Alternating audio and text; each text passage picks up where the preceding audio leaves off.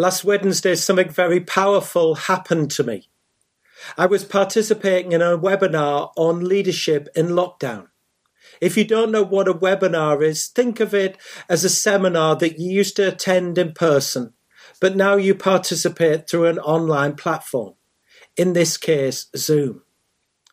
At the start of this webinar, the facilitator began by sharing 10 words to describe the emotions we might be feeling living in lockdown and to articulate the one that resonated the most. As I said, I found it a very powerful encounter. To be given permission to name and articulate the place I found myself in was liberating. You may be wondering what were those ten words?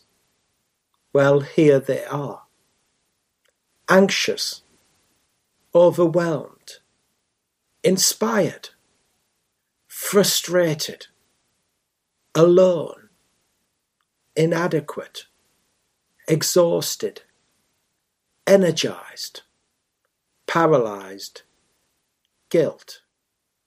To save you from pressing rewind, let me just share them with you again.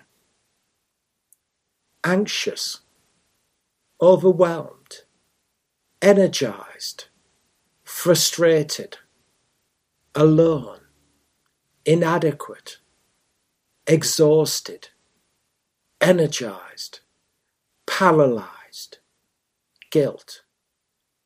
I wonder which one resonated with you. Maybe you might be like me and you would respond with a resounding all of them, sometimes many simultaneously.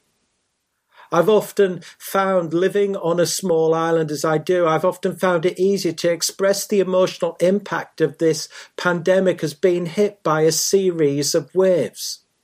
What starts as a wave of anxiety can often lead to feelings of or being overwhelmed before being buffeted by paralysis. Or sometimes I can feel like I'm riding a wave of inspiration and it creates a tidal wave of energy. Inevitably, this pandemic hits us all in different ways depending upon our situations and circumstances. Here are a few just to name and consider if we're parents working from home, trying to educate young children. We probably feel this pandemic has hit us with what sailors call a rogue wave, where we feel completely overwhelmed, spinning anxiously between the work we've left undone or the school work that's unfinished or the anxiety we're doing to our bodies by just trying to finish everything. We feel simultaneously waves of frustration inadequacy, and exhaustion. And perhaps we're just craving a bit of me time. Then, before we know it, the next morning arrives, usually earlier than we hoped, and it all starts again with a little less sleep. Or maybe this scenario describes you. If we're isolating at home, we may well feel the waves of guilt and anxiety especially if we're grandparents, because we can see our adult children struggling with our grandchildren and we can do little, whereas often we used to help a lot. We could also feel as well the waves of loneliness and frustration and, and inadequacy. We can't do more. Or maybe if we live alone or we're caring for someone at this time, we're craving a bit of company. Then for others, maybe this pandemic has created an unprecedented business opportunity. Or don't say it too loudly, maybe we're one of these people who are thriving under lockdown at home.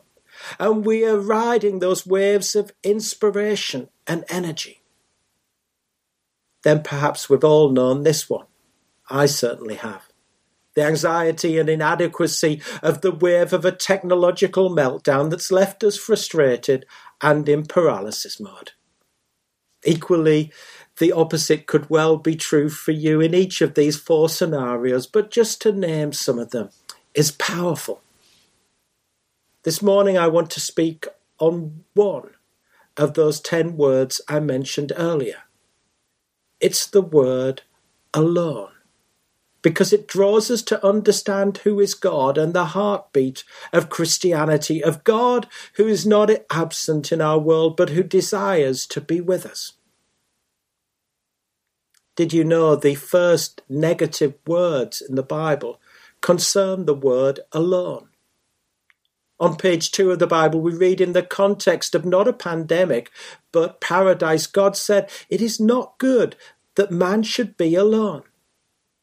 If we were to read on in this context, we would find the creation of family life. Before page two, though, on the front page of the Bible at the beginning of time, these words are written that describes not only how God is community, but how he desires to be in community with each one of us. We read these words when God said, Let us create humankind in our image, in our likeness. From here begins the biblical story of how God desires for each of us not to be alone from Him, but to be in community, in a relationship with Him. The oldest sign in the Bible of how much God desires this relationship with us is the image that perhaps, in a positive sense, sums up this pandemic. It's the image we see as we walk through the streets of our island, or we walk through the streets of anywhere in this world. It's the image we see on windows on flags, on bottles. It's the image of the rainbow. And it's the oldest sign we have reminding us we are not alone and how much God desires to be in relationship with us. The technical term we give to describe this desire of God to live in relationship with us is a covenant. Through the pages of the Bible, we see this covenant is renewed and expressed slightly differently, but it can always be summed up in these words I will be your God, and you will be my people. God says to each of us, You are not alone. When we read, though, the pages of the Bible, we find something else happens when we face difficult situations and circumstances.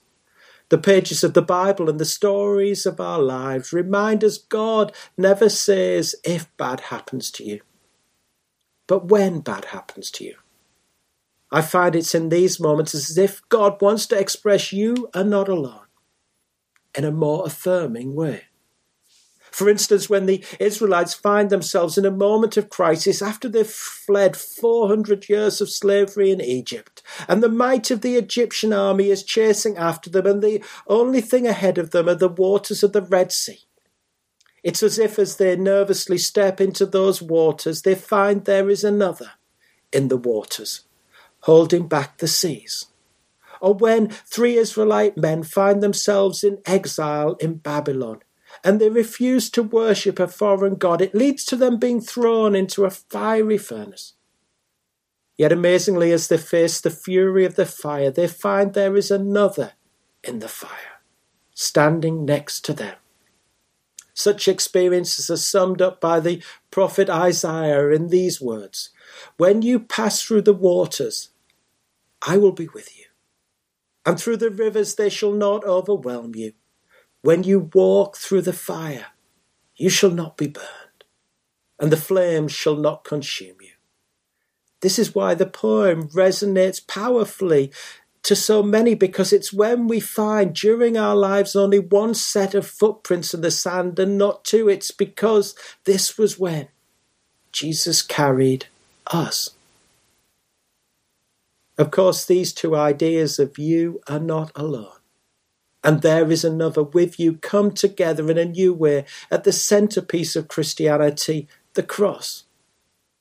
It's at the cross we see how much God desires to be in a relationship with us by being the another who dies in our place. It's at the cross we see how our God of community is left isolated so we will never be alone. It's at the cross that we find not only a new relationship with God, promising that we will never be alone, but also through this new relationship, we now have another, not only with us, but also living in us.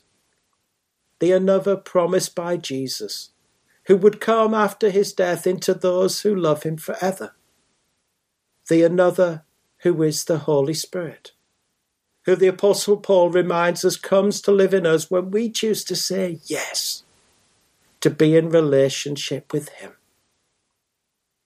I find it significant when God the Holy Spirit comes to remind us we are not alone, for there is another with us and in us.